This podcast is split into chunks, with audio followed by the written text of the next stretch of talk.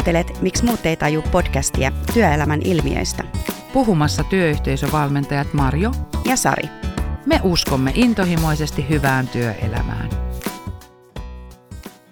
Marjo, hei, puhutaanko tänään työssä jaksamisesta ja työhyvinvoinnista? Joo. Se on sellainen asia, jossa me käydään paljon kouluttamassa, valmentamassa, luennoimassa. Ja, mutta tänään me voitaisiin mennä vähän niin kuin sitä pintaa syvemmälle, että mitä se on ja mitä jokainen voi sen oman työhyvinvoinnin ja työssä jaksamisensa eteen te- tehdä. Ja tota, mä heitänkin sulle ensimmäiseksi kysymyksen. Mitä työhyvinvointi sulle yrittäjänä on?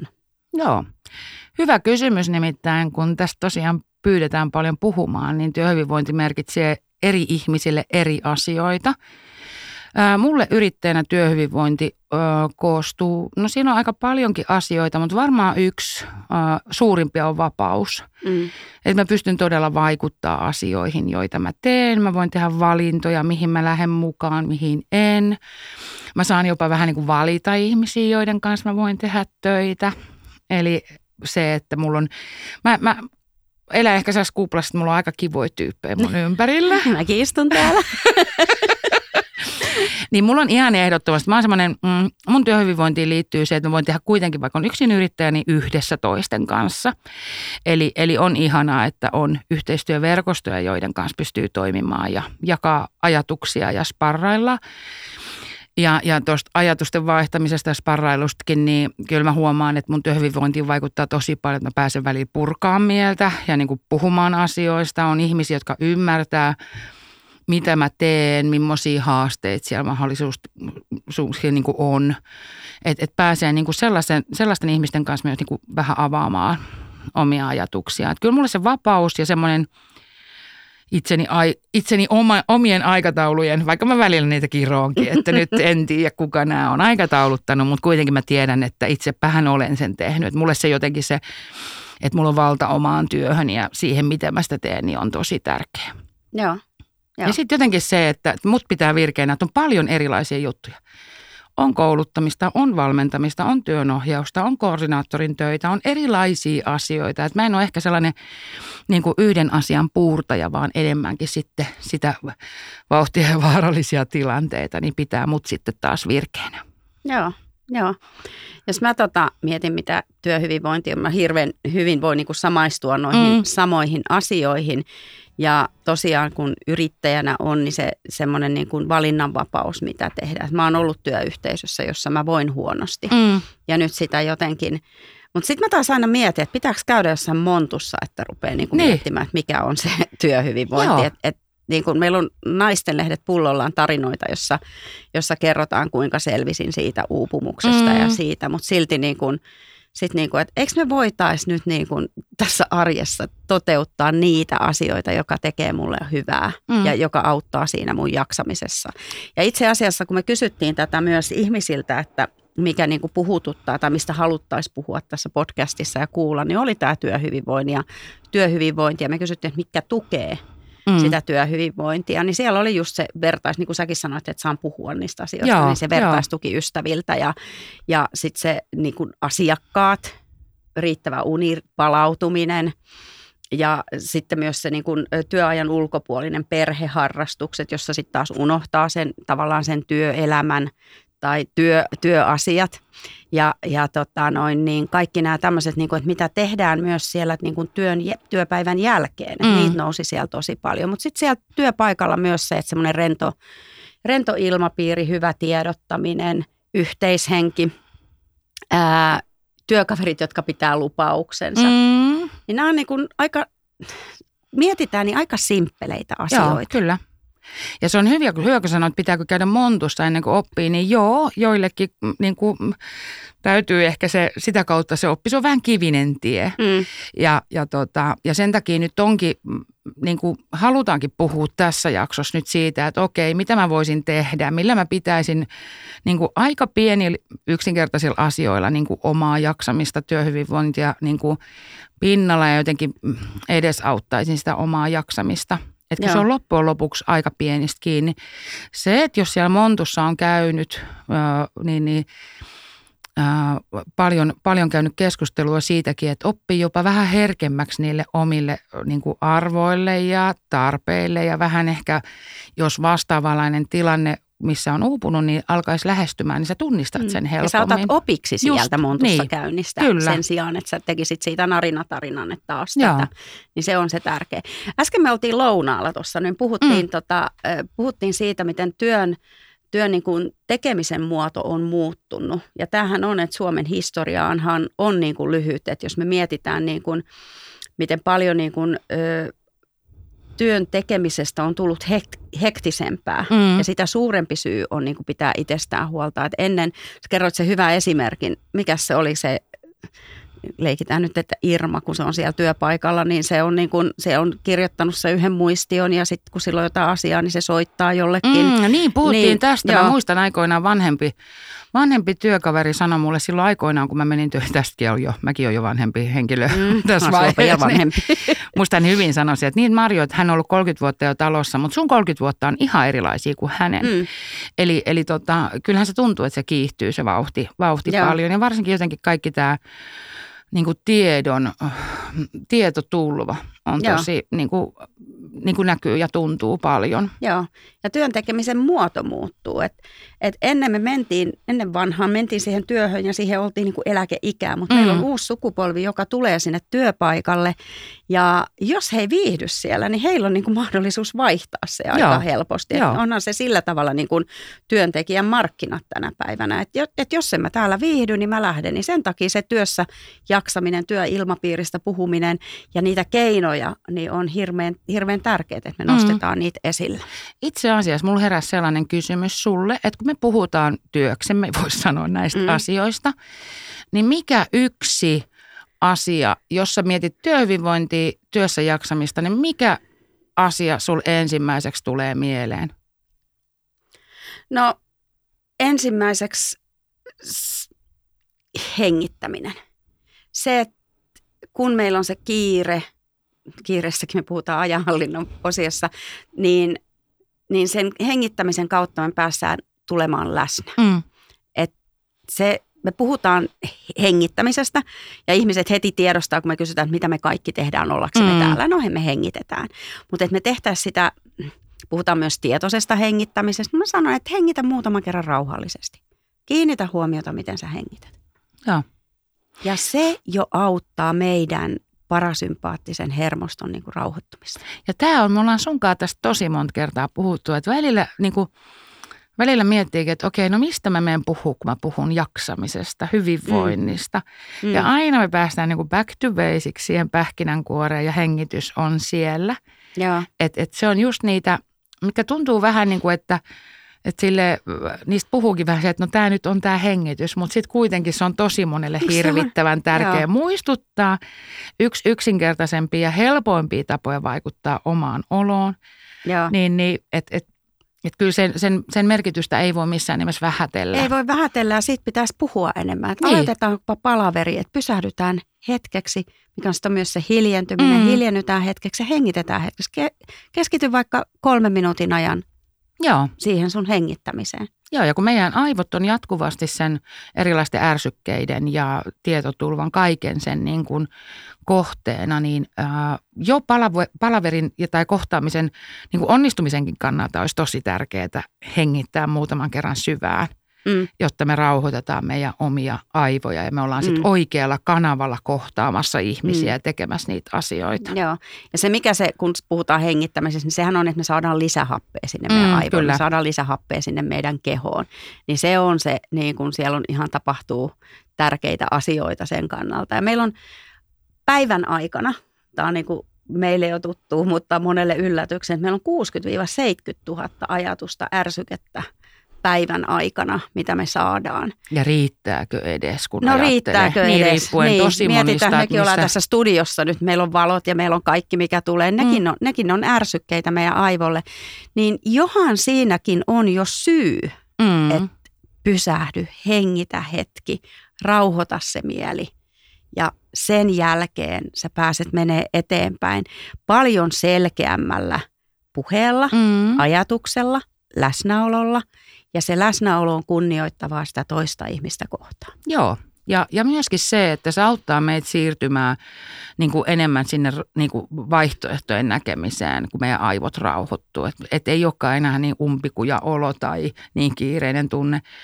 Ja, ja varsinkin just tämä kiire, mistä me puhutaan paljon, niin me ihan vaistomaisesti ruvetaankin hengittää tosi nopeasti. Ja, ja se on sellaista hengästynyt tässä oleminen, mutta hengitys on tosi tärkeä. Joo. Ja sanotaan, että eikö se kolme hengitysparia jo rauhoita meidän aivoja – Joo. kolme minuuttia jo muuttaa polkuja meidän aivoissa niin Kyllä. Niin päivässä, kun, Kyllä. kun, kun maltaa hiljentyä.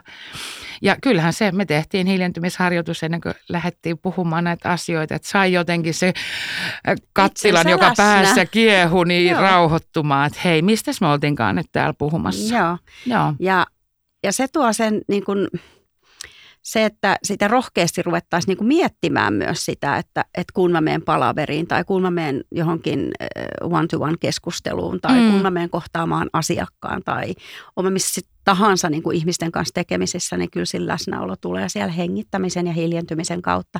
Ja erityisesti saat läsnä itsellesi. Kyllä, kyllä. Vähän. Sun levoton mieli ei poukkoile mm. siellä. Ja jos me mietitään se 6-70 000 ajatusta ärsykestä, niin kyllä siellä vauhtii piisaa on, päivän on. aikana. Joo ja huomio hajaantuu mm. moneen eri asiaan. Mulle, mulle jotenkin, mä aina kaivan aasin sillä, jos mä vaan missään yhteydessä ja tässäkin podcastissa aion sen nyt hyödyntää, niin puhun mielelläni sitten taas keltaisesta autosta. Huomio hyvä, keltainen auto on sun Joo. merkki. Joo, keltainen auto on mulle, siitä on tullut minun ankkurini siihen, että... Pakko muuten tuosta mm. keltaisesta autosta aamulla kun ajettiin, niin sä olit silleen, että voi helvetti, helvetti, että mikä mä oon ihan väsynyt ja näin. Ja, ja tota, sitten sit menee keltainen auto ohi, niin Joo. Siinä se menee. Joo, keltainen on, tästä tulee hyvä päivä. Joo. Joo. Joo, siis huomion kiinnittäminen asioihin, joihin, joihin meidän huomio kiinnittyy. Mm. Ja, ja tämä, heitettiin meille niin kuin tehtäväksi itse asiassa joskus valmentaja, valmentajaopintojen alussa, että kiinnitäpä huomiota keltaisiin autoihin, että kuinka paljon niitä on liikenteessä. Ja, ja me oltiin koko ryhmä sitä mieltä, että no eihän niitä ole paljon mitään. Ja, ja sitten no, ruvetaan kiinnittää huomiota. Sitten ne olikin yllättävän paljon. Mm. Ja, ja jotenkin siitä tuli itselle, sen takia mä siitä puhun joka paikassa, kun siitä tuli mulle itselleni niin konkreettinen esimerkki siitä, että, että mä voin valita myöskin, mitä mä näen. Mm. Mä voin valita sen, että missä ne mun keltaiset autot on. Onko ne niissä ongelmissa, haasteissa, äm, erilaisissa niin kuin, äh, uhkakuvissa vai onko ne mun keltaiset autot niissä hyvissä asioissa, onnistumisissa ja tämmöisissä asioissa. Ja se Joo. on niin kuin sama, tavallaan niin kuin sama... Äh, elämä kaksi eri todellisuutta, voiko näin sanoa. Joo. Ja, ja tota, ää, myöskin se, että se ei nyt tarkoita ollenkaan sitä, että nyt me vaan kuorutellaan niitä ongelmia sillä, että joo, että nyt vaan huomataan positiiviset asiat mm. ja meidän elämä on pelkkää niin kuin auringonpaistetta ja iloa. Ei, vaan, vaan se, että ne kaksi mahtuvat olemaan meidän todellisuudessa yhtä aikaa. Kyllä. Niin ne ikävät asiat kuin ne mukavat, kivat asiat. Ja, mutta kun me ollaan, negatiivisuustaipumus on meissä niin vahva, että meillä on niin kuin, me se on niin todella, helppo puhua ja valittaa. On niin tosi helppo, asioista, mikä, mikä kinnaa, nykii, työntää, kiristää, puristaa, niin me huomataan se tosi Joo. helposti. Ja kun siihen rinnalle saadaan enemmän niitä asioita, jotka on hyvin ja toimii, niin kyllä meidän arki ja meidän työssä jaksaminen ja ylipäätään hyvinvointi niin muuttuu. Se Kyllä. saa rinnalleen sen, mikä jaksaa kantaa sit niissä tiukoissa paikoissa. Kyllä. Että, ja, ja se, että tämä keltainen auto, niin itse asiassa, kun se toimii mulle tämmöisenä ankkurina, että kun mä näen keltaisen auton, niin, niin tota, mä siinä vaiheessa havahdun että okei, missä mun ajatukset on. Ja kyllä mun on pakko että vaikka myöntää, että vaikka mä puhun näistä paljon, niin aina kun mä tämän tsekkauksen teen, niin mun ajatukset on siellä ongelmissa siitä huolimatta, mm-hmm. että kyllähän tämä nyt pitäisi tietää. Joo. Niin, niin mulla käytännössä tapahtuu niin, että kun keltainen auto tulee vastaan, niin sitten mä että ai niin joo, missäs mentiinkään. Joo. Ja jotenkin juttu tässä niin kuin työssä jaksamisessa ei olekaan siinä, että mehän kaikki tiedetään teoriassa todella paljon hyviä kaikkia self-help-juttuja ja mm. miten mä voin... Kirjat on niitä kirjoja, niin kuin tämä podcastikin. Niin, just näin, just näin.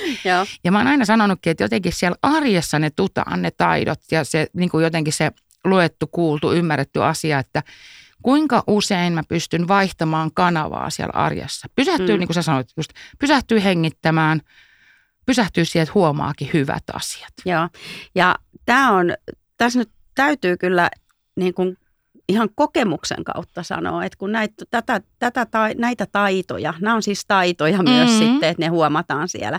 Nämä on kaikki äidinmaidossa opittu, näissä ei ole mitään uutta, mm. mutta se, että, tota, että kun näitä niin itse on harjoittanut, niin kyllä tänä päivänä saa aikamoinen myrsky tulla, jotta se niin kuin, totta kai siihen niin kuin reagoi ja havahtuu ja sieltä tulee niin kuin erilaisia tunteita siellä esille. Mutta aika nopeasti saa itsensä rauhoittumaan sillä, että sä oot harjoitellut siellä tyyneydessä sitä hengittämistä, mm-hmm. hiljentymistä. Sä osaat huomata myös hyvän siinä ympärillä, sen kaiken kaauksenkin keskellä. No mikä mm. tässä nyt on hyvin? Me ollaan aika ratkaisukeskeisiä molemmat. Mm, aika. aika. aika. Että sieltä lähtee se, että no mitäs mä teen tälle. Ja semmoinen mm. ajatus onkin niin kuin mulla itsellä ollut hyvin niin kuin avaava se, että tämä älä valita, ala valita. Että kun mä valitan jostakin asiasta, niin että voiko mä tehdä tälle jotain. Joo. Ja jos mä en voi tehdä, niin hyväksyä se, että tämä on asia, johon mä en voi vaikuttaa. Kyllä. Ja mä voin päästää siitä irti huolimatta siitä, että se ei ole nyt mun käsissä hoideltavissa tämä asia, mutta mä voin jättää sen taakseni kun sitten on asioita, joihin mä voin vaikuttaa, niin sitten mä voin ottaa sen ensimmäisen stepin, mitä mä mm. aion tehdä tälle asialle. Tarviinko mä jonkun apua? Joo. Monesti se on puhelin, soitan Marjolle, että nyt ottaa päähän tämmöinen ja tämmöinen tai kelle tahansa, niin kuin, mutta monesti sinulle. niin, jo se, että mä pääsen puhumaan siitä, niin Joo. se auttaa. Niin kuin. Ja tämä olisi työpaikoilla myös hirveän tärkeää se, että, että me huomattaisiin niitä hyviä asioita ja opittaisi se niin kuin sen hyvän huomaaminen, sen sanottaminen siellä, koska sit, koska ihan varmasti joka paikassa tulee konflikteja, tulee mokia, mm-hmm. niin sitten kun niitä tulee, niin me pystytään käsittelemään ne paremmin, koska me hyväksytään se, että okei, näin nyt pääsi käymään. Joo. Mitä me voidaan tehdä tälle? Ei tarkoita, että me lakastaan ne maton alle ne ongelmat, vaan se, että okei, nyt hengitetään hetki, mietitään mitä tehdään, otetaan pari steppiä eteenpäin. Sen jälkeen me voidaankin katsoa sitä, mikä ongelma moka on tapahtunut ja miettiä, että miten me selvitään seuraavan kerran, että näin ei tapahtuisi. Just näin.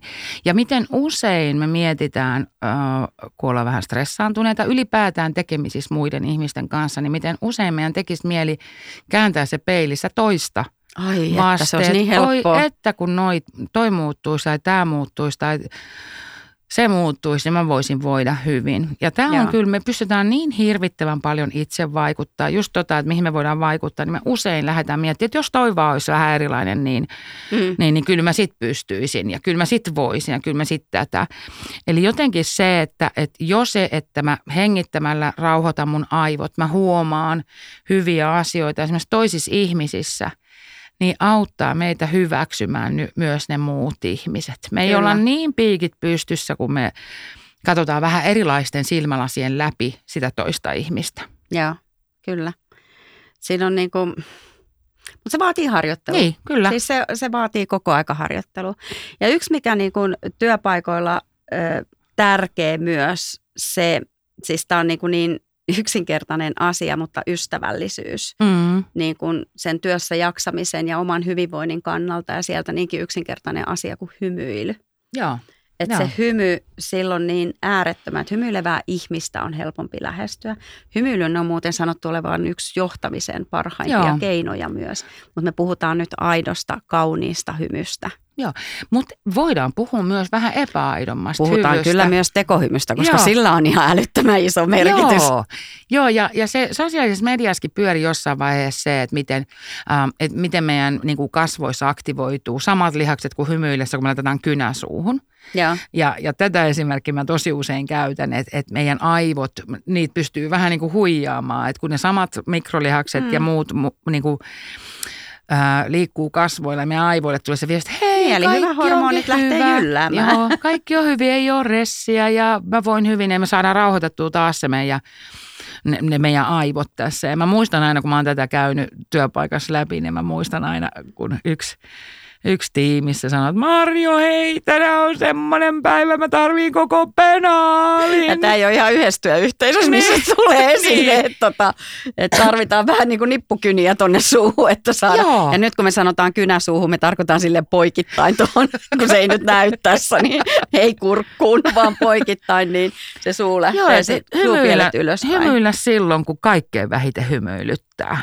Et, et niin kuin, et mä oon ollut myös semmoisissakin tilanteissa, joissa mä oon ihan tietoisesti hissiltä konttoriovelle kävellyt hymyillen, koska mä tiesin, että se tekee mun aivoille hyvää Joo. ennen kuin mä avaan sen oven ja lähden aloittaa mun työpäivää. Et, et taas tämmöinen niin hirmu simppeli, simppeli pieni asia. Joo.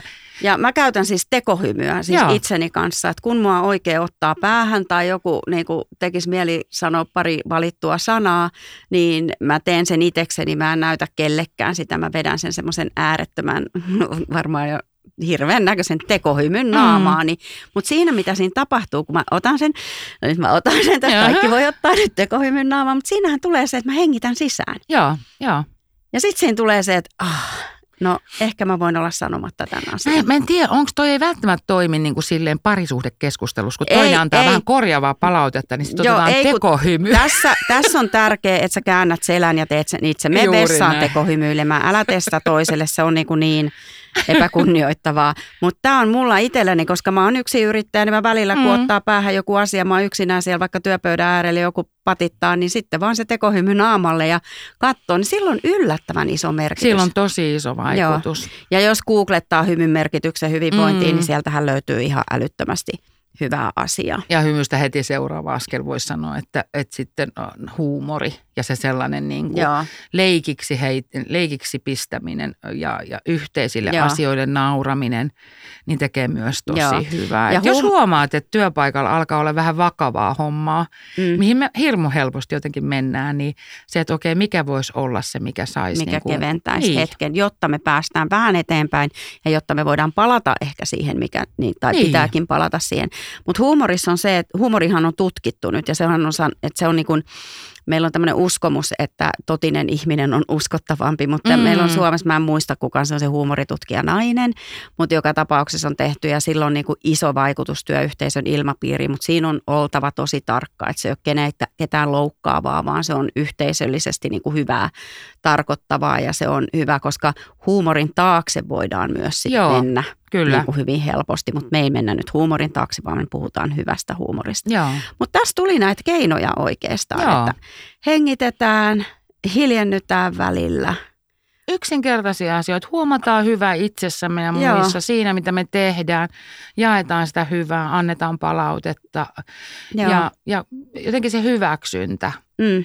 Niin. Ja hyväksyntä se, että hyväksynnässä on niin monta näkökulmaa. Se, että hyväksy itsesi, hyväksy mm. muut ja hyväksy tilanteet, joissa sä olet ollut, koska ne tilanteet yleensä on ollut.